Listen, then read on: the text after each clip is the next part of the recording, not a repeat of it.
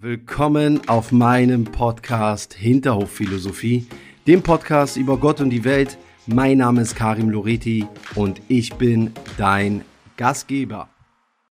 Wir starten jetzt einfach mal, würde ich sagen, liebe Sarah. Gerne. Willkommen bei Hinterhofphilosophie. Wir haben lange gebraucht. Es hat lange gedauert. Es war eine schwierige Geburt. Bis du endlich auch mal hier zu Gast bist. Und ich würde einfach mal sagen, stell dich einfach mal vor, wer bist du, was machst du so? Und ja, schieß los. Ja, vielen Dank, lieber Karim, dass ich heute dabei sein kann. Ähm, mein Name ist Sarah, ich bin 35 Jahre alt und ich mag offene Menschen. Okay, das äh, ist schon mal eine Aussage, ja. Wie du ja jetzt schon weißt, haben wir Ärzte bzw. Chirurgen einen ähm, komischen Humor. Äh, das, das habe ich jetzt öfters schon ähm, festgestellt. Aber so für den Laien da draußen, also ich habe ja selber irgendwie ein paar Wochen, Monate gebraucht, bis ich verstanden habe, was du eigentlich machst. Hm. Wie würdest du einen Außenstehenden erklären, was du beruflich machst? Genau, also ich bin beruflich Frauenärztin. Das heißt, ich mh, mm, versorge die Frauen ähm, in allen ihren Lebensphasen und Lebenslagen mit ihren Problemen. Ob nun in der Frühschwangerschaft, in der Schwangerschaft, bei der Geburt oder auch bei anderen Problemen, wie zum Beispiel Blutungsstörungen oder hormonellen Problemen, äh, Perioden, äh, Verhütung, äh, Krebsvorsorge. Und mein Spezialpunkt und das, äh, worauf ich mich jetzt nochmal zusätzlich spezialisiere, ist die Versorgung von Krebs bei der Frau also Gebärmutterkrebs, Eierstockkrebs und Gebärmutterhalskrebs und auch äh, Krebs der, des Intimbereiches, also der Vulva, den Schamlippen. Das ist also äh, jetzt habe ich ja seit über eineinhalb Jahren mit dir zu tun. Ne? Mhm, ja, und stimmt. Ich muss sagen, also mir fällt es unglaublich schwer zu erklären, wie gesagt, was du machst. Weil du hast jetzt gesagt, äh, Frauenärztin und so, aber im Prinzip machst du ja auch noch Forschung. Du hast aber auch ganz normale Sprechstunden mhm. in der, äh, an der Charité und operierst aber auch zwischendurch. Absolut. Und machst dann noch irgendwann dazwischen oder danach Forschung. Ja, so nebenbei. So, wie, wie, wie sieht bei dir ein normaler Arbeitstag aus? Ja, also das Schöne an meinem Job ist halt, dass jeder Arbeitstag wirklich ganz anders ist. Und jeder Arbeitstag auch von mir anders erlebt wird. Also du hast Höhen und Tiefen und du siehst ganz verschiedene Aspekte und Facetten von Menschengeschichten, Menschenleben und erlebst dich auch selbst in ganz verschiedenen Rollen. Von 7.30 Uhr bis 18.30 Uhr. Also mein normaler Arbeitstag ist an sich, wenn man das jetzt so einfach ganz offiziell betrachten möchte, von 7.30 Uhr, da fangen wir an mit einer Morgenbesprechung in der Klinik, wo wir uns absprechen über den Tag. Über was ansteht an Operationen ähm, und über was in der Nacht passiert ist, wer aufgenommen wurde, ähm, welche Notfälle sich vorgestellt haben. 37 fängt's an. Dann geht jeder von uns in seinen eingeteilten Tag. Das kann für mich manchmal eine Sprechstunde sein. Das ist, äh, wo ich Patientinnen sehe, wie bei der Frauenärztin, wie in der Praxis zum Beispiel.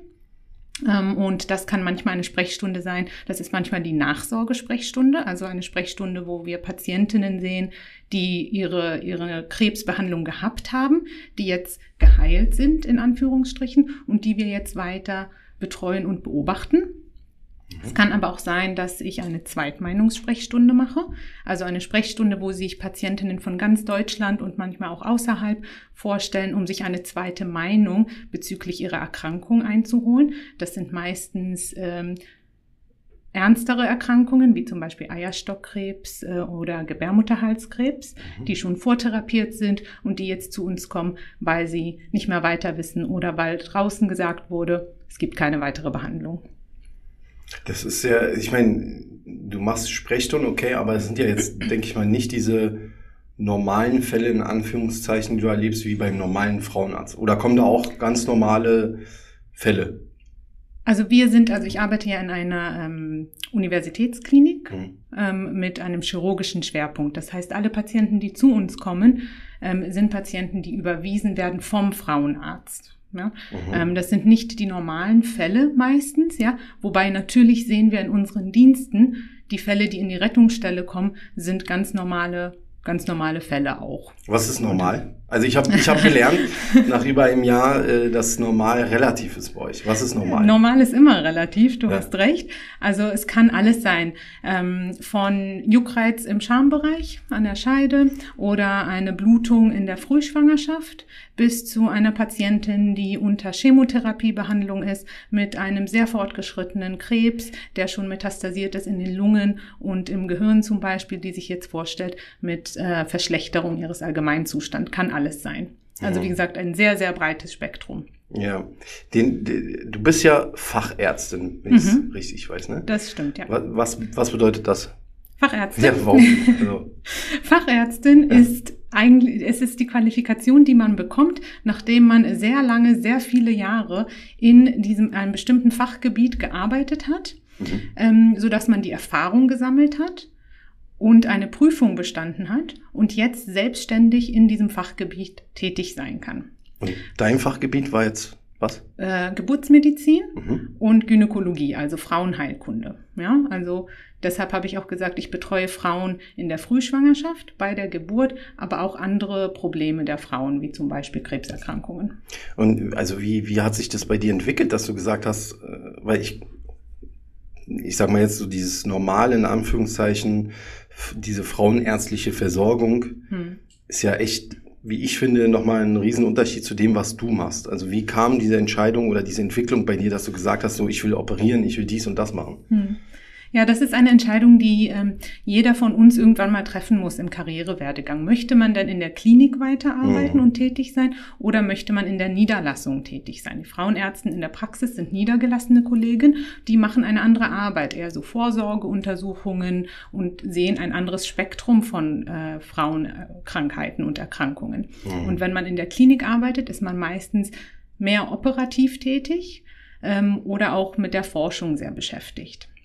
Für mich war das so, ähm, ich habe ja eigentlich einen doppelten Facharzt. Ich habe den englischen Facharzt und den deutschen Facharzt. Mhm, mhm. ähm, und ich habe Medizin in England studiert. Mhm. Und da kam die Inspiration, dass ich Frauenheilkunde machen möchte, besonders Krebserkrankungen der Frauen. Für mich war das halt damals sehr wichtig, weil weil die Chirurgie mit dabei ist. Also weil ich auch gerne handwerklich arbeiten möchte mhm. und das lernen möchte. Und die Frauenheilkunde an sich bietet wirklich ein so breites Spektrum an. Du kannst, du kannst ähm, internistisch tätig sein, also du überlegst die Erkrankungen und behandelst Erkrankungen mit Medizin, mit Medikamenten und aber du kannst auch wirklich sehr viel operieren. Ah ja, okay. Das ist, ähm, seit, seit wann operierst du jetzt oder wie lange machst du das jetzt schon? Man fängt eigentlich in der Facharztausbildung sehr früh damit an. Okay. Äh, und man fängt, meine erste Operation war tatsächlich ein Kaiserschnitt. Oh. Ja, das ist die erste OP, die man so lernt. Wann, wann war das? Vor wie vielen Jetzt Jahren? fragst du. ja. Das war 2000, 2011. Krass, schon zehn Jahre her. Ja, mein erster äh, wie, Kaiserschnitt in England. Wie, wie war das? Ähm, also es war kein typischer Kaiserschnitt. Mhm. Das heißt, manchmal kann man einen Kaiserschnitt ja planen. Das heißt, die Frau plant, dass sie auf diese Art und Weise entbinden möchte. Mhm. Und das ist dann eine ganz schöne OP, ähm, weil das ist so freulicher Anlass. Mhm. Ähm, okay. Es gibt keine, meistens keine Probleme damit. Man hat Zeit, man hat Ruhe und so weiter. Bei mir war mein erster Kaiserschnitt tatsächlich im Dienst mit meinem Facharzt damals, der mit mhm. mir Dienst hatte in England. In England haben wir in einem sehr großen Krankenhaus gearbeitet mit 7500 Geburten im Jahr. Krass. Ähm, die Charité hat ungefähr 3500 Geburten im Jahr und ist eines der größten Krankenhäuser. Aber in Krass. England kriegen die mehr Kinder, denke ich mal. Fast 700 am Tag? Wenn du das so ausrechnest. Nee, Wer kann hier im gut Monat. im Monat, genau. genau. Ja, aber Kopf rechnet, krass. nicht meine Stärke. Ja, ja. Trotzdem krass. Ja, ja. Das sind 200. Und, Egal. Ja, okay, wir lassen das mal. es sind sehr viele ja, Geburten, ja. sehr viele Geburten. Und wir waren im Dienst zusammen und diese Frau sollte eigentlich ganz normal auf normalem Weg entbinden. Es gab aber Probleme mit dem Kind, so dass wir dann einen Notfall, einen Notfallkaiserschnitt machen mussten. Okay. Und mein Facharzt war halt ein, ein sehr gut ausgebildet, sehr erfahren auch und hat dann gesagt, ja, Sarah, irgendwann mal muss man anfangen du machst das jetzt mit mir mit. Und ich durfte diesen Kaiserschnitt machen, natürlich immer mit ihm, also mit ja, ihm zusammen ja. natürlich, auch sehr gut angeleitet. Und ja, war ein bisschen eine stressige Situation, weil man sich auch nicht so man fühlt sich so ein bisschen ins kalte Wasser geschmissen, mhm. aber diese OP vergesse ich nie. Und ist sehr gut verlaufen. Was war mit dem, mit dem Kind, dass, dass sie da, weißt du das noch? Ja, ja. also ähm, manchmal wird das Kind müde im Laufe der, der, der Entbindungsphase. Okay. Und äh, das merkt man äh, mit dem Herzschlag vom Kind. Also der, das Herz schlägt dann langsamer, weil das Kind müde wird. Und dann muss man halt schnell das Kind entbinden. Und wenn dann aber zum Beispiel es noch nicht so weit ist, also das Köpfchen noch nicht niedrig genug ist oder sowas ähnliches, dann muss man halt auf dem schnellsten Weg dieses Kind rausholen. Und das ist manchmal der Kaiserschnitt. Was ist denn das für ein Gefühl, so, so ein so ein Mensch aufzuschneiden. So. Ich habe ja gesagt, ich mag offene Menschen. Ja, klar, aber das ist ja, also ich habe auch mal gelesen, dass beim Kaiserschnitt, dass man irgendwie nur einen kleinen, kleinen Schnitt und dann reißt man auf. Habe ich zumindest mal irgendwie gehört, so dass man teilweise aufreißt. Ja, also es geht nicht ums Aufreißen, man macht einen Kleinschnitt, einen mhm. Querschnitt im unteren Bauch, mhm. da wo die Bikini-Linie ist und man dehnt das Gewebe. Ja? Reißen hört sich sehr ähm, brutal, vulgär, ja, ja, Sehr, sehr brutal an. Ja. Ähm, das ist es nicht. Alles, was wir machen, machen wir aus einem bestimmten Grund. Ja? Mhm. Und das Gewebe ist so platziert und die Schnitte, die wir machen, sind so platziert, dass wir das Gewebe so schnell wie möglich eröffnen können bei einem Kaiserschnitt, aber auch so wenig wie möglich Blutungen verursachen können und dass das Gewebe so schnell wie möglich auch wieder heilen kann. Und würdest du sagen, dass, dass der Kaiserschnitt wirklich irgendwie also ich, ich habe mal gehört, dass einige Frauen wirklich nur Kaiserschnitt irgendwie machen wollen. Ja. Würdest du das, würdest du sagen, dass es wirklich so die angenehmste Art ist, ein Kind zu bekommen? Ich selbst hatte nie einen Kaiserschnitt, das sage ich schon mal im Voraus. Ja. Ähm, ich habe aber genug Frauen betreut und behandelt, die mhm. Kaiserschnitte haben. Eine Operation, ein Schnitt im Bauch ist nie der angenehmste Weg. Alles, was natürlich ist, wie gesagt, alles, was in unserem Körper passiert, Besonders die Geburt und Entbindung sind natürliche Prozesse. Und wenn die auf natürliche Weise passieren, ist das am schonendsten für Mama, für Kind und für das Gewebe allgemein, für die Heilung danach. Ja? Mhm. Wenn man aber schneiden muss, dann muss man schneiden, dann geht's nicht anders. Natürlich ist die Genesung danach ganz anders. Ne? Dauert auch länger, man hat Schmerzen an der Narbe, es dauert okay. etwas länger, bis man auf die Beine kommt. Ja. Und wie, wie ging es dann bei dir weiter? Du hast dann äh, so angefangen ne? und irgendwann hast genau. du dir gesagt, jetzt will ich Krebs machen, oder? Ja, ungefähr so, so ging es. Ungefähr, ja. Eigentlich, ich hatte, mm, also genau, man fängt in der Geburtsmedizin meistens an, auch in England, mhm. weil ähm, da lernt man sehr viel und wie gesagt, man macht ganz schnell die ersten Operationen, die ersten Kaiserschnitte. Mhm. Und betreut auch Frauen. Und mir hat das sehr, sehr gut gefallen. Also es sind immer erfreuliche Nachrichten, leider auch manchmal sehr viele traurige Momente bei der Geburtsmedizin. Mhm. Ähm, und man macht in England parallel auch äh, die Gynäkologie, also die nicht schwangeren Frauen, die man betreut, zum Beispiel Krebserkrankungen. Das macht man zusammen. Man macht den Kreissaal, da wo die Frauen entbinden, und man macht aber auch ähm, Betreuung von Frauen mit Krebserkrankungen. Okay. Man macht beides.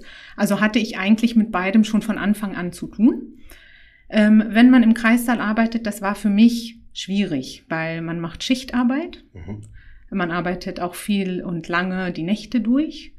Ähm, und auf, ja, langfristig konnte ich mir das nicht vorstellen.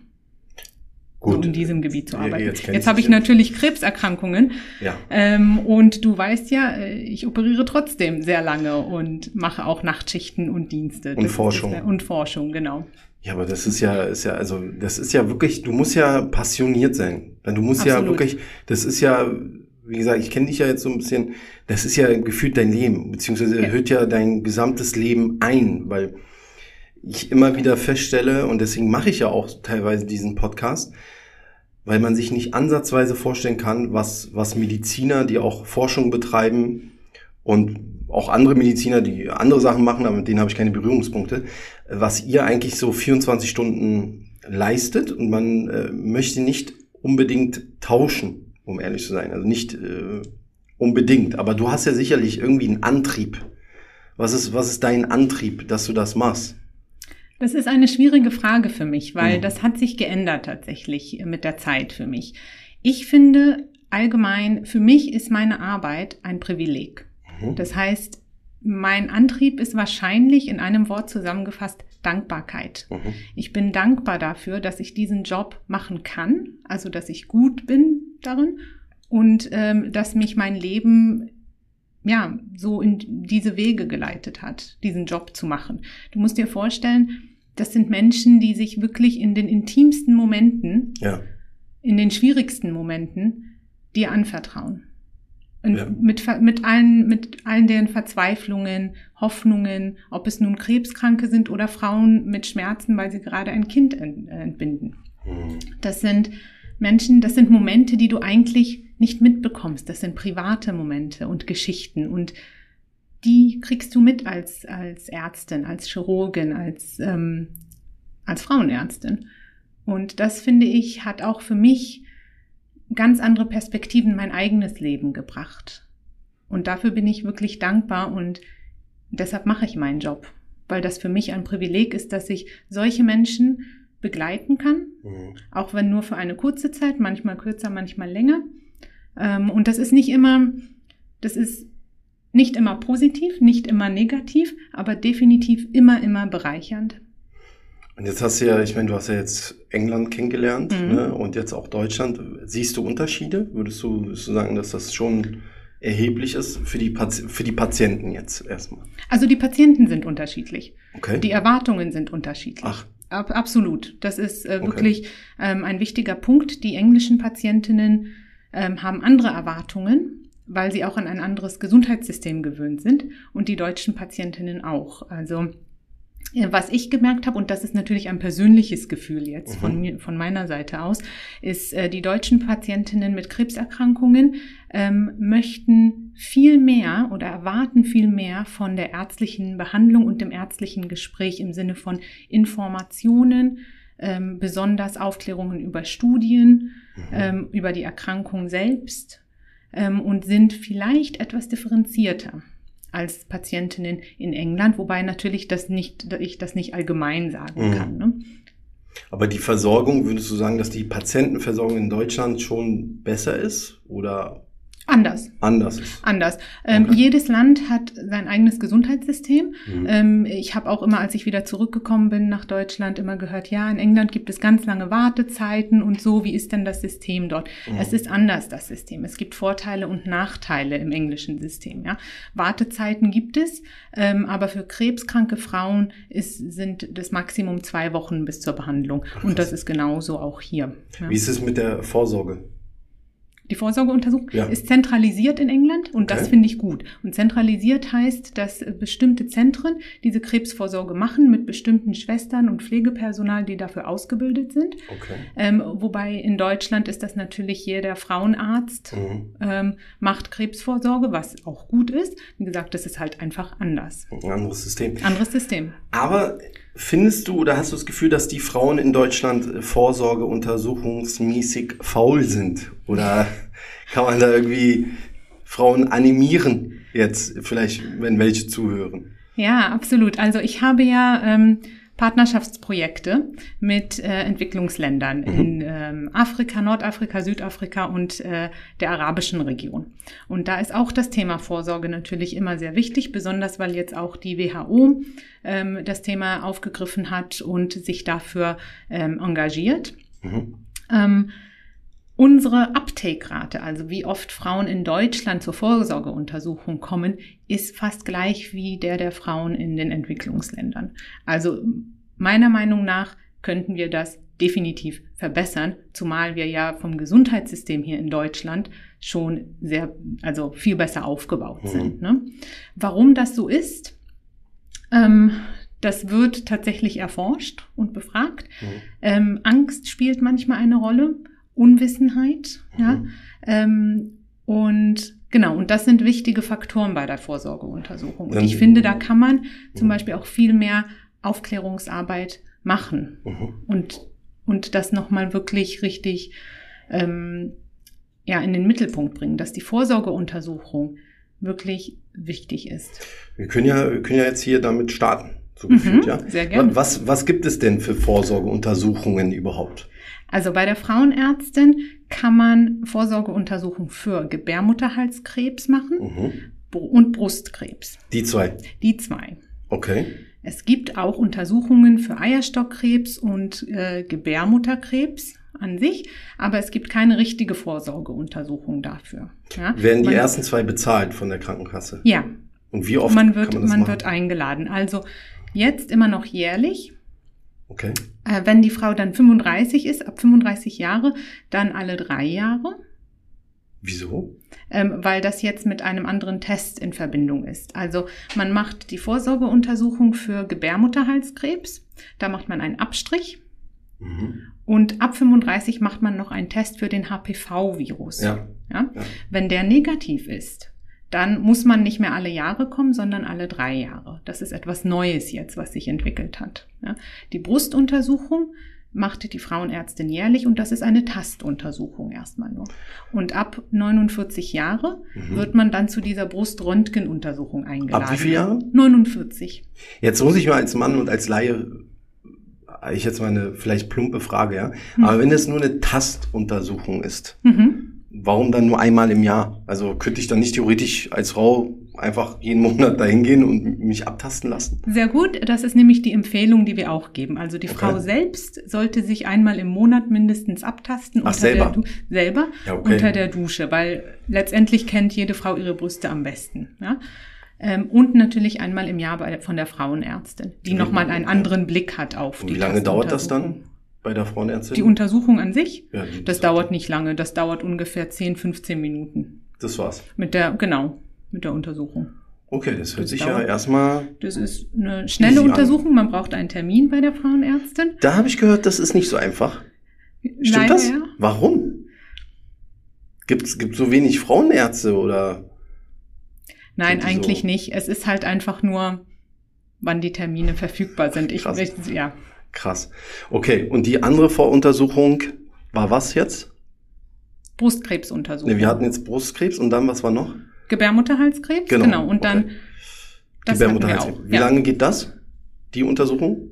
Also, ich meinte 10, 15 Minuten für beide. Also die Ach werden so. ja gemeinsam untersucht, genau. Ach, das wird gleich. Ach, das ach, wird guck an. gleichzeitig untersucht, genau. Mit einem mit einem Termin sozusagen beide Sachen dann. Absolut. Okay. Und das ist wirklich wichtig, ja. und das ist auch im Prinzip harmlos in Anführungszeichen die Untersuchung. Die Untersuchung ist harmlos, ja. Mhm. Das ist nicht die angenehmste Untersuchung, wie bei, bei Frauenärzten halt so üblich ist. Man sitzt auf diesem gynäkologischen Stuhl und wird natürlich von unten von der Scheide aus untersucht, ja. Also angenehm ist es nicht. Es ist aber nicht schmerzhaft. Mhm. Und wie gesagt, es dauert wirklich nicht lange und macht einen riesengroßen Unterschied. Krass. Es tut nicht weh. Also das können wir schon mal festhalten. Absolut, besonders wenn ich die mache. Dann, äh, also es ist ja nicht so einfach, dann äh, zu dir zu kommen in dem Sinne. Man braucht ja dann wirklich eine, eine Überweisung sozusagen. Aber genau, also wobei ich dann sagen muss, dass wir tatsächlich in der Klinik nicht diese Vorsorgeuntersuchung Ja, machen, ja. sondern das machen tatsächlich die niedergelassenen Frauenärztinnen. Okay, das hört sich so jetzt erstmal easy an. Ja, Als, okay, wenn ich das so sagen darf, als Mann, ne, muss ich auch sagen, weil ich war jetzt auch als Mann irgendwie nicht bei einer Vorsorgeuntersuchung. es gibt auch Ähm, welche für Männer, die kommen aber viel später. Ja, ja, ja, genau. Aber ich habe mir äh, fest vorgenommen, an alle Männer da draußen, ab einem bestimmten Alter sollte man das ja machen. Ich glaube, ab 35 sogar oder so. Ich weiß gar nicht. Ich Ähm, glaube, ja, vielleicht etwas später. Ja. aber da bin ich mir jetzt auch nicht so hundertprozentig. Soll mir recht sein, ja. Aber ich habe mir äh, wirklich vorgenommen, so unangenehm das ist, Ja, es trotzdem zu machen, weil ich jetzt das, ich nenne es jetzt auch mal Privileg hatte, auch öfters mal bei euch zu Gast zu sein. hm. Und ich war letztens, ähm, durfte ich in die, in die äh, Abteilung, wo die Chemotherapie verabreicht wird. Und als ich das gesehen habe und die Frauen da hab liegen sehen, die trotzdem gelächelt haben und, ne, und gekämpft haben und so, wurde mir einfach auch bewusst, okay, ey, ganz ehrlich, ich gehe lieber zur Vorsorgeuntersuchung, lass das irgendwie über mich ergehen, die paar Minuten, Mhm. als da regelmäßig hinzumüssen. Weil es gibt ja, es gibt ja wirklich Krebsarten, die, wenn man sie frühzeitig erkennt, Ja. man gute Heilungschancen hat, oder? Genau, besonders äh, Brustkrebs und Gebärmutterhalskrebs. Das ist ja die Idee der Vorsorgeuntersuchung, dass man die in so einem frühen Stadium äh, sieht und entdeckt, dass auch wenn man eine Behandlung braucht, dass die trotzdem klein bleibt und dass man sehr gute Chancen hat. Okay, das andere Thema sind ja, ist ja HPV. Hm. Da habe ich mich auch mal so ein bisschen auseinander, auseinandergesetzt mit, ja. Da gibt es ja sogar eine Impfung. Ja, tatsächlich, ja. Und die Impfung soll sogar sehr, sehr gut anschlagen. beziehungsweise ja. die, die, der Effekt ist sehr hoch ja. bei dieser Impfung. Ja. Und das, ist das die erste Impfung in dem Sinne gegen Krebs? Ja, wenn du das so sagen möchtest, ja. ja. Also es gibt ja jetzt Studien für andere Impfungen gegen andere Krebsarten, ja, aber die sind ja. noch im Forschungsbereich. Äh, ja. Ähm, aber die HPV-Impfung ist eine Impfung gegen das HPV-Virus. Und das HPV-Virus mhm. verursacht die meisten Krebsarten vom Gebärmutterhalskrebs. Und, und auch andere krass. Krebsarten. Aber und das finde ich krass, weil es gibt wirklich eine Impfung, ich breche das jetzt extra mal so runter, ja. Du guckst mich ja schon so an, als, als, als dann wieder die Forscherin da in dir, die Wissenschaftlerin. Es gibt wirklich eine Impfung in dem Sinne runtergebrochen, wo man Krebs teilweise wirklich präventiv ja, verhindern kann. Ja. Und jetzt und die ganz wirkt. und genau und ganz wichtig vor allen Dingen, was ich korrigiere mich, wenn ich was Falsches sage, mhm. an die Männer da draußen. Ja Männer sollten sich auch impfen lassen, ja. weil ich habe gelesen, es gibt auch spezielle Krebsarten, die Männer bekommen können durch HPV, ja. die zwar sehr selten sind, aber Männer sind auch über, Überträger. Absolut, genau. Das heißt, ich habe letztens äh, bei so einem Livestream zugeschaut und ähm, da hieß es, selbst wenn keine Frau sich impfen lassen würde, aber alle Männer, wäre es quasi nahezu ausgerottet. Ja, ist dann diese Immunität, diese Herdimmunität. Genau. Also liebe Männer da draußen, ne, äh, sollte man sich mal irgendwie Gedanken machen. Aber wird das bezahlt? So eine Jungs Impfung? dürfen jetzt geimpft werden und das wird tatsächlich jetzt äh, bezahlt und übernommen und es gibt ein Impfprogramm für die Jungs. Jungs heißt das Alter? Äh, weißt du muss ich jetzt noch mal überprüfen, aber ja. ich glaube 14. Bis also 14. in den Schulen. Warum? Man möchte das natürlich vor dem ersten Geschlechtsverkehr machen. Ja, ne? ja, ähm, genau. Und bei Frauen oder Mädchen? Bei Frauen auch. Auch bis 14. Okay. Genau. Das in den Schulen, richtig. Ja. In den Schulen? In den Schulen, ja. Okay, das heißt, wenn man jetzt älter ist als Frau, geht das? Man darf sich impfen, ja, auch wenn man schon Geschlechtsverkehr hatte. Ja. Natürlich kann es sein, dass man den Virus dann schon hat. Ne? Der Virus mhm. an sich verursacht ja nicht direkt den Krebs. Mhm, ja? Mhm. Das ist ein Virus, der, den hat man, äh, der kann langfristig Jahre da bleiben und verursacht dann über die Zeit Zellveränderungen. Ja? Manchmal tut er das, manchmal nicht. Manchmal gibt es dann Krebsvorstufen dadurch, mhm. die man dann in der Vorsorge rechtzeitig sieht und behandeln kann mhm. und manchmal nicht. Ähm, aber trotzdem die Impfung, es gibt ja verschiedene Arten von diesem HPV-Virus. Mhm. Und es gibt einige Arten, die ein höheres Risiko haben, Krebs zu verursachen und andere Virusarten, die niedrigeres Risiko haben. Und diese Impfung deckt halt diese Hochrisiko-HPV-Viren ab. Ah. Und wenn man mit einem von diesem Virus schon infiziert ist, also diesen Virus schon hat, und sich trotzdem impfen lässt, dann hat man ja die Abdeckung für die anderen Viren trotzdem. Mhm. Ja. Man muss die aber, soweit ich weiß, und da bin ich nicht äh, up to date, aber ähm, muss man die bezahlen. Mhm. Gut, aber ich hab, die Verträglichkeit soll sehr gut sein, habe ich gehört. Und ja. das Resultat ist halt dann wieder, das, ist, das muss man sich halt wirklich immer wieder klar machen. Ne? Es gibt echt eine Impfung. So. Mhm. Es gibt eine Impfung, das genau. Ist so, genau. Das ist so verrückt, weil weil viele äh, oder viele Laien natürlich immer denken, okay, Krebs ist gleich Todesurteil in dem Sinne, aber man kann halt auch präventiv viel machen, ne? gesundheitlich. Ja sich besser ernähren, dies, das. Ne? Absolut. Und wir, wir leben auch in einem Land, wo das Gesundheitssystem gut aufgebaut ist und mhm. diese Sachen auch oder viele dieser Sachen auch übernimmt. Ähm, ja. Und da sollte man sich wirklich in dem Sinne, mhm. und das habe ich jetzt, diesen, diesen Einblick habe ich jetzt mit meiner, durch meine Entwicklungsländerarbeit, dass wir doch tatsächlich hier sehr viel von unserem Gesundheitssystem auch haben und mhm. nutzen sollten. So, das heißt, du machst jetzt, um nochmal so den Bogen zu, zu spannen, du hast, du machst ganz normale Sprechstunde. Ah, genau, wir waren ja bei meinem Tag. Ja. Richtig, Sprechstunde, du operierst. Genau. Ja, was, was noch? Forschung, haben wir gesagt? Genau, das ist, ich arbeite in einer Uniklinik, deshalb ja. ist Forschung ein Teil davon. Forschung ist für mich auch so ein Thema, ähm, es soll ja weitergehen. Das ist das Thema, was mir so den Überblick verschafft und mhm. eigentlich die Vision wirklich, weil tatsächlich, wir machen unsere Arbeit, wir versorgen die Frauen, aber langfristig wollen wir ja alles, was wir machen, noch verbessern und alles ja. ändert sich.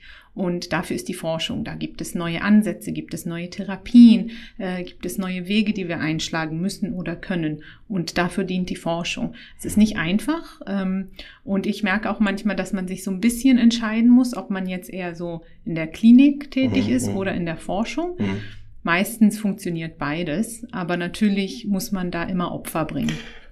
Es ist ja nicht so, dass du dann mehr Zeit zur Ver Verfügung hättest. Das ist ja dann schon so, ich kann es ja sagen, also es ist ja, ist ja nicht mal ein Geheimnis. Es ist ja nicht so, Gar dass nicht. du dann irgendwie, es, man muss, man muss halt im Klaren sein, wer in die Forschung geht, das ist, wie ich schon am Anfang gesagt habe, das ist eine Lebenseinstellung, das ist eine Passion auch teilweise, ne? Eine Leidenschaft, absolut. Eine, eine Leidenschaft, ja. Ja. Und dann hast du wieder äh, Tage, wo du 24-Stunden-Schichten hast. Genau, das sind Ja. die Dienste. Das macht jede Klinik anders, aber wir machen 24-Stunden-Dienste, genau, wo wir dann die Frauen betreuen äh, an Feiertagen und über die Nacht durch. Das, wie stellt man sich sowas vor? Also wann fängst du dann da an und Ja, das war für mich, als ich angefangen hatte mit der Medizin, war das für mich eine richtig große Sorge, weil ich dachte mir immer, wie kann ich 24 Stunden wach bleiben und mich auch. konzentriert bleiben? Ja. Und ich glaube, das und ich glaube, das fragen sich sehr viele Leute auch, wenn ich jetzt meinen Arzt sehe um drei Uhr morgens, wie wach ist er denn eigentlich? ähm, und da muss ich sagen, jetzt nach mehr als zehn Jahren Erfahrung, man gewöhnt sich dran. Und man ist dafür eingestellt, dass man in diesem Modus dann auch arbeitet. Ja? Ähm, man fängt an, also wir fangen in unserer Klinik um 14.30 Uhr den Dienst an, Mhm. äh, unter der Woche und arbeiten dann durch bis 8 Uhr morgens, bis zum nächsten Tag. Meistens ist es so, dass man vielleicht ein, zwei Stunden etwas Ruhe hat und sich ein wenig ausruhen kann, Mhm. aber richtig schlafen tut man nicht. Wenn man im Kreissaal arbeitet, wo die Frauen entbinden, dann schläft man meistens auch nicht. Das ist dann nochmal eine Sache. Aber, ja, aber was, Genau. was, was erlebst du denn oder was hast du denn für, für Fälle? Wer kommt denn um Mitternacht? Wer kommt Was, denn? was sind das für Menschen? Also was, was erlebt man genau. da so? Ja, erzähl. Ähm, also es kommt drauf an. Es, es gibt wirklich sehr kranke Menschen, die dann um diese Uhrzeit kommen. Zum Beispiel ähm, Frauen mit einer Eileiterschwangerschaft. Das, das was ist eine Schwangerschaft, die anstatt in der Gebärmutter drin zu sein, äh, sich in den Eileiter eingenistet hat.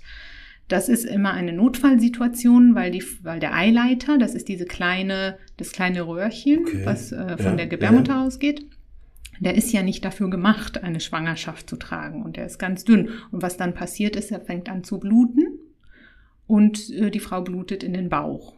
Und das kann Schmerzen verursachen. Das ist- Schmerzen. Meistens sind es Schmerzen bei einer Frau, die in der frühen Schwangerschaftswoche ist. Schmerzen, Bauchschmerzen, Übelkeit, Erbrechen, Unwohlsein. Ja? Okay. Und die kommen dann in die Rettungsstelle und wir untersuchen und sehen entweder Blut im Bauch oder wir sehen tatsächlich diese Eileiterschwangerschaft, also diese Schwangerschaft im Eileiter. Und die muss dann operiert werden. Das wäre zum Beispiel eine Notfallsituation. Aber, aber was macht die denn da? Also, die, das heißt, die, die Eizelle ist dann nicht in der Gebärmutter. Die Schwangerschaft an sich ist nicht in der Gebärmutter. Die hat sich nicht in die Gebärmutter eingenistet, Okay. sondern außerhalb der Das geht, Gebärmutter. ja? Das geht, weil die Gebärmutter ist ja an sich ein Organ, was die Umwelt von außen und die Umwelt von innen verbindet. Ist ja alles offen durch die Scheide. Ja. Ja? Und die Eileiter in den Bauchraum. Ja, weil ich habe ja damals in Biologie aufgepasst, ja. Sehr gut. Es ist ja so, dass dann in der Gebärmutter sozusagen diese, ist das die Eizelle, Ja. sich sozusagen einnistet in der Gebärmutter Schleimhaut. die aber schon befruchtet ist. Genau. Genau. Und da entsteht das Ganze dann sozusagen. Deswegen Richtig. wusste ich nicht, dass dann in so einem Eileiter das auch geht. So es geht, also weil Krass. diese befruchtete Eizelle, die nistet sich dann einfach falsch ein. Ja? Meistens ist es im Eileiter drin, manchmal sogar tatsächlich im Bauchraum, am Darm oder so. Das kann auch passieren. Sehr Krass. selten, aber die meisten Fälle sind im Eileiter. Aber dann ist ja, also was macht ihr dann, wenn, wenn eine Frau so Wir ankommt? entfernen, wir entfernen die, diese, diese Schwangerschaft. Das ist keine Schwangerschaft, die sich in ein normales Baby entwickeln wird. In welchem Monat ist das dann Das meistens? ist sehr, sehr früh, meistens unterhalb des zweiten Monats. Ach so, okay, krass. Mhm. Und das wäre zum Beispiel so eine Notfallsituation, Okay. die dann nachts kommen könnte. Mhm, mhm. Wir haben unsere Frauen natürlich, die wir mit, mit Eierstockkrebs unter Chemotherapie, die vielleicht kommen, weil sie zum Beispiel einen Darmverschluss haben oder Darmträgheit und ständig erbrechen. Das kann auch passieren und dann müssen wir sie versorgen. Die kommen auch in der Nacht. Was noch? Und alles, alles Mögliche eigentlich. Ähm, sehr starke Blutungen oder eine Fehlgeburt mit ganz starken Blutungen, das sehen wir auch. Also alle Probleme von Frühschwangerschaft bis zu den Krebsproblematiken. Jetzt äh, betreust du ja auch ähm, Kriminalfälle teilweise, ne? Das ist ja. Das stimmt. Das also es gibt auch Vergewaltigungsfälle, die nachts manchmal sich vorstellen und die betreuen wir auch. Wie, wie, nachts über. Also, was passiert dann, wenn jetzt mal, wenn jetzt mal eine Frau kommt und sagt, ey, ich wurde vergewaltigt? Oder ein ja, Mann ja nicht bei euch, nicht in der Frauenklinik zumindest. Ähm, aber eine Frau kommt jetzt und so wie, also wie, gibt es da ein Prozedere, wie du dann arbeiten musst? Ja, also aus, also innerhalb der Arbeitszeiten ist die Gewaltschutzambulanz für diese Fälle zuständig. Mhm, Wir haben auch eine Kollegin von mir, die sich tatsächlich auf diese Fälle spezialisiert, die Frau Dr. Germann, Mhm. und die macht das als Spezialpunkt. Also genauso wie mein Spezialpunkt Krebserkrankungen ist, ist ihr Spezialpunkt ähm, Kindergynäkologie und diese äh, Gewalt, also Vergewaltigungsfälle. Das ist ihr Spezialpunkt. Aber natürlich, wenn man im Dienst ist, um Mhm. drei Uhr nachts, Mhm. und so ein Fall kommt, dann müssen wir alle äh, so einen Fall auch betreuen können. Und das tun wir dann auch. Da gibt es auch ein bestimmtes Prozedere. Das heißt, eine ähm, Anzeige muss erstattet werden bei der Polizei, bei der Kripo. Und ähm, die Frau muss eine Schweigepflichtentbindung unterschreiben, dass wir das, was in der Untersuchung gefunden wird, dass sie einverstanden ist, natürlich, dass wir das vor Gericht dann auch vortragen können. Krass. Sonst bringt es ja nichts, die Anzeige zu erstatten. M- Musst du die Anzeige machen oder macht sie die? Sie macht die Anzeige. Wir sehen die Frau erst, nachdem alles mit der Polizei schon besprochen wurde und alles unterschrieben wurde. Und unsere Aufgabe als Gynäkologen in der Klinik ist tatsächlich die Untersuchung auf Verletzungen und die Spurensicherung. Wir sind keine Rechtsmediziner und Ja. haben an sich danach auch mit, mit, mit dem Fall nur in diesem Bereich zu tun. Also, was Mhm. haben wir bei der Untersuchung gesehen? Mhm. und haben wir die Spuren gesichert. Deshalb ist natürlich auch wichtig zu wissen, was passiert ist, Mhm. damit wir wissen, wo müssen wir hingucken und was müssen wir untersuchen. Wo könnten Spuren sein zum Beispiel. Aber sind das akute Fälle dann oder kommen dann welche auch irgendwie nach einem halben Jahr oder sowas? Nein, also ähm, die meisten sind akute Fälle. Ja, man kann keine Spurensicherung machen nach einem halben Jahr. Da wird es keine Spuren mehr geben. Mhm. Deshalb sehen wir solche Fälle überhaupt gar nicht. Ja? Mhm. Ähm, der, der, das Zeitfenster ist drei Tage bis Maximum fünf Tage nach dem Event. Je länger die Zeit vergeht, desto weniger Spuren kann man natürlich sichern. Also sollte man so schnell wie möglich dann kommen. Wie gehst du mit sowas um? Also ich weiß ja nicht, wie oft, wie oft kann man das sagen? Wie oft sieht man sowas ungefähr? Ja, ich muss ehrlich sagen, ähm, in letzter Zeit, seitdem alles wieder offen hat, Mhm. sammeln sich wieder solche Fälle. Also man sieht im Echt? Dienst im Durchschnitt ein bis zwei Fälle. In der Lockdown-Zeit, und das sage ich so als vom Gefühl aus, Mhm. haben wir weniger gesehen. Wie kommt Ähm, das? Wahrscheinlich, weil die Leute sich weniger bewegt hatten, Das ist ja weniger krass. unterwegs waren. Aber das ist jetzt nur so vom Gefühl her, von, vom Team her. Ähm, genau, im Durchschnitt vielleicht ein bis zwei Fälle im Dienst. Jeden Tag? Also immer dann? Ja, im Durchschnitt, ja, so doch- vom Gefühl her. Das ist doch ja, schon eine wir sind Zahl. natürlich ein, ein Zentrum dafür auch. Das heißt, Ach die so. Fälle werden auch speziell zu uns geschickt. Okay, okay. Deshalb ist das natürlich nochmal anders. Ähm, aber ich muss ehrlich sagen, weil ich ja in England auch gearbeitet habe, in England ähm, haben wir das nicht gemacht. Dafür gibt es tatsächlich einen, einen separaten, eine separate Facharztausbildung Krass. für diese, für diese Art von, von Fälle. Ähm, und das war für mich auch sehr schwierig, ähm, als ich wieder hier gekommen bin und hier mit meiner Arbeit angefangen habe, Mhm. ähm, das erstmal so zu verarbeiten, dass ich äh, solche Fälle überhaupt sehe und betreue. Ja, ich meine, du brauchst ja, du brauchst ja gefühlt dafür auch eine psychologische Ausbildung schon fast. Oder äh, machst du das wirklich so rein oberflächlich? Hast du da dein Protokoll sozusagen? Und Ja. Also jede Patientengeschichte nimmt ein Jahr mit. Mhm, Ne? mhm. Man muss sich da, davon abgrenzen, das lernt man dann mit der Zeit, mit dem Beruf, ja. Aber natürlich diese Empathie ist da und dieses Mitfühlen mit der Frau, die dann kommt. Und wir hatten auch schlimme Fälle mit sehr schlimmen Verletzungen und sehr, sehr schlimmen Geschichten. Wir sehen auch leider manchmal Kindervergewaltigungsfälle, was Äh. immer einen immer noch sehr, sehr mitnimmt, ja. Mhm. Ähm, aber tatsächlich müssen wir dann auch als, ähm, wie jeder Arzt, Mhm. müssen wir uns abgrenzen und sagen, was ist jetzt meine Aufgabe? Mhm. Weil letztendlich will man ja natürlich mit der Patientin mitfühlen, aber es bringt ja nichts, dass man mit ihr mitweint und dann da sitzt und nichts Mhm. macht, sondern man muss gucken, wie kann ich ihr am besten helfen. Als Gynäkologin in dieser, in dieser Aufgabe, in dieser Rolle, Mhm. ist meine Aufgabe tatsächlich, dass ich gucke, wo ist, gibt es da Verletzungen und wie kann ich am besten die Spuren sichern. Deshalb gehen wir das auch, also ich persönlich gehe das auch relativ objektiv an mhm. und gehe die Schritte durch. Heißt aber natürlich nicht, dass ich nicht mit der Patientin, mit der Frau mitfühle mhm. und ähm, und sie auch da begleite, so gut ich kann. Ich meine, deine Aufgabe ist ja nicht zu urteilen in dem Sinne, sondern rein rational genau. Zu gucken, ist da was oder ist da nichts. Genau, ich höre mir die Geschichte an, was passiert ja, ist, ja. entscheide basierend darauf, wo muss ich untersuchen mhm. und wo soll ich die Spuren sichern, dann mache ich das und genau und hoffe, dass das sich dann so gut wie möglich löst. Ja, Man wird dann auch manchmal ähm, zu Gericht geladen. Ich okay. bin in zwei Wochen zum Beispiel für einen Fall zu Gericht geladen und um eine Aussage zu machen. Also Kommt um auch noch dann dazu. noch genau, um dann noch zu sagen, okay, was hat man wirklich bei dieser Untersuchung gefunden?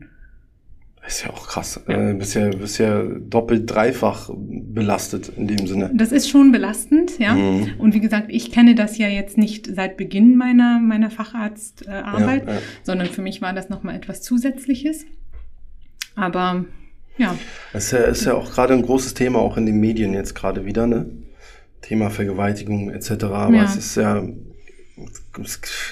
ich stelle mir das unglaublich schwierig vor, weil es gibt natürlich auch Fälle, wo es einfach nicht stimmt, ne? Und dann ist man emotional und dann denkt man, dann versucht man irgendwie damit umzugehen und das zu differenzieren, stelle ich mir so unglaublich, stelle ich so, ich weiß nicht, es muss so schwierig sein, so rational zu schauen, okay, ist das jetzt wirklich eine Vergewaltigung gewesen? War das mhm. normaler äh, Sexakt in dem Sinne?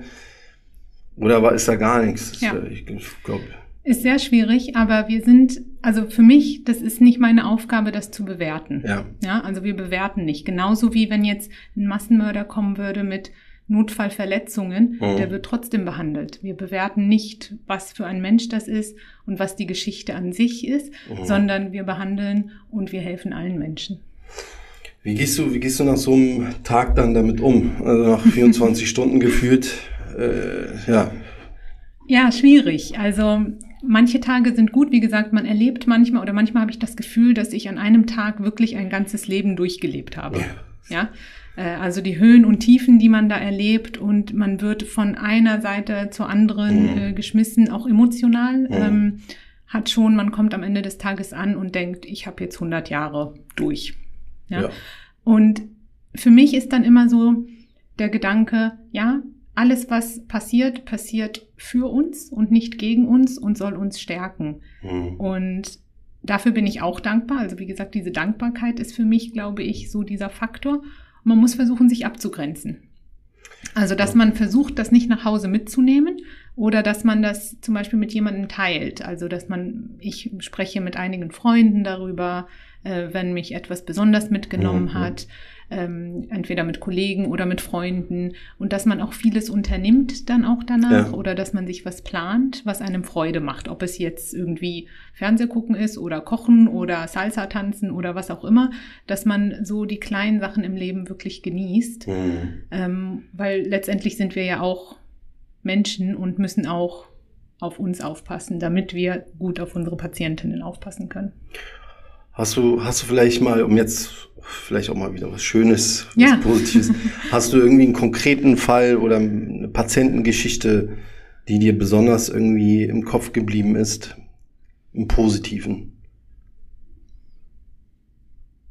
Ganz viele positive Geschichten, deshalb überlege ich jetzt gerade. Okay, okay. ähm, aber es ist schon komisch, wie uns die negativen Geschichten viel ja. schneller einfallen als ja. die positiven Geschichten. Das Und das ist eine Sache, die auch ähm, ähm, die sehr viel angesprochen wird. Ja. Wir erinnern uns, hättest du mich nach einer negativen Geschichte gefragt, hätte ich jetzt ja. gleich gesagt, ja, dieser Fall und dieser Fall und dieser. Positiv muss ich überlegen und mhm. das ist etwas, was wir uns antrainieren sollten. Ja, dass deswegen. wir sowohl das Negative als auch das Positive wirklich bewusst uns ja. nochmal klar machen.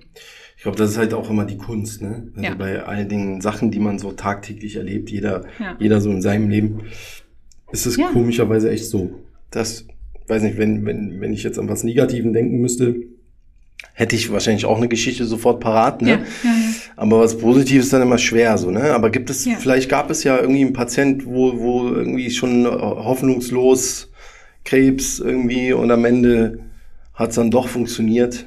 Also ja, wobei es ist komisch, dass du denkst, dass positiv gleich heißt, dass es Heilung ist. Und das ist schon, ja, äh, das, ja, das ist, das finde ich interessant. Okay. Ähm, ich habe jetzt viele positive Geschichten. Ich habe eine Patientin, aber darum geht es eher um Dankbarkeit. Mhm, also ich mhm. habe eine Patientin betreut mit Eierstockkrebs, auch äh, fortgeschrittener Befund, mhm. ähm, den wir operiert haben. Und ähm, sie war sehr jung und der ist leider zwei Jahre später zurückgekommen, der Krebs. Mhm. Und jetzt braucht sie eine Chemotherapie. Das ist jetzt nicht mehr so, dass dieser Krebs operiert werden kann. Sie braucht mhm. eine Chemotherapie. Sie weiß, dass es nicht mehr heilbar ist. Ja? Okay. Ähm, und der Zustand, ihr Zustand verschlechtert sich leider unter der Chemotherapie. Okay. Jetzt denkst du sicherlich, Sarah, ich habe gesagt, positive wo ist die Kurve Geschichte. Jetzt? Ja, wo ist, ja. wo ist die Kurve? Ähm, es sieht so aus, dass sie leider jetzt keine weitere Chemotherapie mehr schaffen wird. Ja? Okay. Ähm, und sie ist gerade am Überlegen, ob sie eine, eine milde Chemotherapie noch in Anspruch nimmt, die ihr vielleicht ein bisschen hilft, aber sehr wahrscheinlich nicht so viel, mhm. oder ob sie jetzt einfach erstmal mit der Therapie aufhört und nach Hause geht und die Zeit mit ihrer Familie genießt. Und mit dieser Frau hatte ich sehr viele Gespräche. Okay. Ähm, und es gab auch sehr viele Fragen. Und letztendlich war es so, man hat überlegt, ihr Zustand ist immer schlechter geworden. Mhm. Und irgendwann mal habe ich ihr auch gesagt, wissen Sie, wenn Sie keine weitere Therapie mehr haben wollen, dann dürfen Sie das. Mhm. Mhm. Wenn Sie jetzt nur Ihre Lebenszeit genießen möchten, dann dürfen Sie das. Und sie hat tatsächlich gesagt, vielen Dank, das wollte ich hören. Krass. Und sie ist jetzt zu Hause mhm. und ich habe von ihr vor kurzem eine kleine Karte bekommen mit, äh, einem, mit einer kleinen Notiz, dass sie mir sehr, sehr dankbar ist und dass die Familie auch dankbar ist für dieses Gespräch. Und das ist für mich positiv. Ja, also. Weil krass. diese Dankbarkeit und diese Menschen zu begleiten in diesen Momenten mhm. äh, und denen zu helfen, wenn sie selbst irgendwie, sie wissen eigentlich schon, was sie wollen. Aber mhm. manchmal braucht man das einfach von jemand anderem zu hören. Also viel Demut vor allen Dingen, ne? Ja, also man merkt schon, ihr, ihr zerrt an, an kleine Sachen, beziehungsweise, was heißt klein? Das sind ja so, die haben wir vielleicht gar nicht so im, im Kopf, ne? Aber mhm. sind ja oft die Kleinigkeiten, die wir dann am Ende vermissen ja. im Leben. Und ich glaube, wenn wir diese Kleinigkeiten im Leben einfach mehr schätzen würden. Absolut. Oder zum Beispiel Patienten, die mir jetzt schon noch nach fünf Jahren aus England noch schreiben mhm. und sagen, vielen Dank dafür oder mir Bilder schicken, ähm, wie sie Urlaub machen oder sowas, weil sie das jetzt wieder können zum mhm. Beispiel. Das sind die Momente, wo ja. ich sage, ja, deshalb mache ich meinen Job. Und das sind die positiven Geschichten, die einen auch antreiben. Respekt. Und natürlich freut man sich über jede Patientin, die geheilt ist und ja, das ja, machen klar. kann, was sie machen möchte. Klar, klar. Das ist, ja, das ist äh, sehr schwierig irgendwie, dieses Thema für mich persönlich. Mhm. Wie geht's bei dir weiter? Also wie sieht deine Zukunft aus? Wo willst du hin? Es ist so ein bisschen wie ein Bewerbungsgespräch, ne? Wo ja. siehst du dich in drei Jahren? Aber ja, wie geht's, wo stellst du dich, wo, wo siehst du dich in der Zukunft? Also ich sehe mich äh, inmitten von, vom Geschehen in der Krebsforschung bei der Frauenheilkunde. Mhm. Und ich sehe mich mit meinen Patienten, wie ich sie gut versorge, ähm, ob jetzt nun forschungsmäßig oder auch klinisch. Cool. Ja. Das heißt, du bist jetzt, du bist jetzt ähm, Fachärztin. Was wäre mhm. der nächste Step? Der nächste Step wäre Oberärztin. Okay. Und dann Professorin. Ah. Das kannst du gerne meinem Chef so weitergeben. Vielleicht hört dazu gerade. Dann äh, gut, es ist immer wichtig, sein Ziel zu definieren. Ne? Absolut, Und, äh, ja. Jetzt äh, ist, mir, ist mir ein Zitat von, von Sokrates eigentlich hau ja gerne mal Zitate raus, das weil, tust du tatsächlich? weil sich es dann immer so intelligent anhört, aber ich lese immer nur so paar Zitate, damit die Leute denken, ich wüsste alles dann von denjenigen. Gute Strategie. Und, und Sokrates hat gesagt, ähm, rede oder sprich, damit man dich sieht. Insofern, ne, von wegen, wenn man seine Ziele nicht definiert und wenn man nicht sagt, was man will, dann sieht dich auch keiner, ja. Richtig. Und man sieht sich vielleicht auch selbst dann nicht in der Rolle. Ja, richtig. Man also muss das richtig aussprechen. Man muss, das ist auch bei mir die Strategie, es ist wie so ein Mantra, ja, wenn es irgendwie mal negativ läuft oder schlecht läuft, sich immer wieder zu sagen, ey, es ist alles gut, es ist alles gut, es ist alles gut. Und dann auch immer zu sagen, du willst dahin, das dann zu visualisieren sozusagen. Ne? Ich finde Visualisation, wie du das gerade gesagt hast, so wichtig. Ähm, und das ist wirklich das A und O. Und auch ja. immer daran zu denken, alles, was dir passiert, passiert für dich, auch wenn es gerade negativ ist. Ja. Und es gibt ja nichts Negatives und nichts Positives an sich in der Welt. Mhm. Es gibt nur Fakten, was ist passiert. Und das Negative und Positive ist unsere Bewertung davon. Das heißt, du bewertest es als negativ. Es muss aber nicht unbedingt negativ sein. Und du kannst das so rumdrehen, dass es vielleicht für dich doch positiv ist. Ja, so eine Nachzahlung zum Beispiel ist für mich erstmal negativ. Aber klar, also ich habe natürlich, ich weiß, was du meinst. Das Leben geht weiter. Ich meine, wenn ich, ja. wenn wir zurückblicken, ne, was man vielleicht vom Jahr noch für Sorgen hatte, mhm die sich jetzt in Luft aufgelöst haben. Und mhm. das zeigt ja auch deine Arbeit, dass Demut so unglaublich wichtig ist. Dass ja. äh, es gibt, äh, die, klar, das ist so eine Floskel, ne? Es gibt immer jemanden, der irgendwie mehr leidet, gefühlt, ne? Was jetzt aber nicht verboten ist, dass man auch mal leidet. Ja, muss, äh, man kann sich auch nicht vergleichen. Nee, man kann sich eben. nie vergleichen. Und ähm, wir kennen uns jetzt seit eineinhalb Jahren ja. und äh, du hast es ja auch nicht einfach gehabt äh, in ja. deinem Metier und in deinem Bereich. Äh, und auch ähm, die ganze Sache, dass du uns kennengelernt hast und im medizinischen. Bereich auch jetzt sehr tätig bist. Ja. Aber dann immer wieder diese, die, diesen Mut aufzubringen und ähm, ja, das ist, das ist schon Stärke. Das, das zeigt Stärke das und das zeigt, ja, das zeigt aber auch Leidenschaft. Das stimmt, ja. Einen langen Atem muss man haben. Ja, das stimmt. Hast du noch irgendwas, was du den Zuhörern mitgeben möchtest oder irgendeine Botschaft, irgendeine Info? deine letzten Worte. Macht das, was euch Spaß macht im Leben und dann arbeitet ihr keinen einzigen Tag. Oh, sehr gut. Schönes Endzitat. Frau Dr. Sarah Nasser, vielen Dank, dass du da warst. Danke dir, Kerim. Und ähm, weiterhin viel Erfolg. Du machst das schon. In diesem Sinne. Bis demnächst. Ach ja, Freunde da draußen nicht vergessen. Abonnieren. Ja. Folgen hier auf Spotify oder wo auch immer du das hörst, folgen, abonnieren, Instagram, alles da, äh, alles in der Beschreibung. In diesem Sinne, vielen Dank. Tschüss, danke. Tschüss.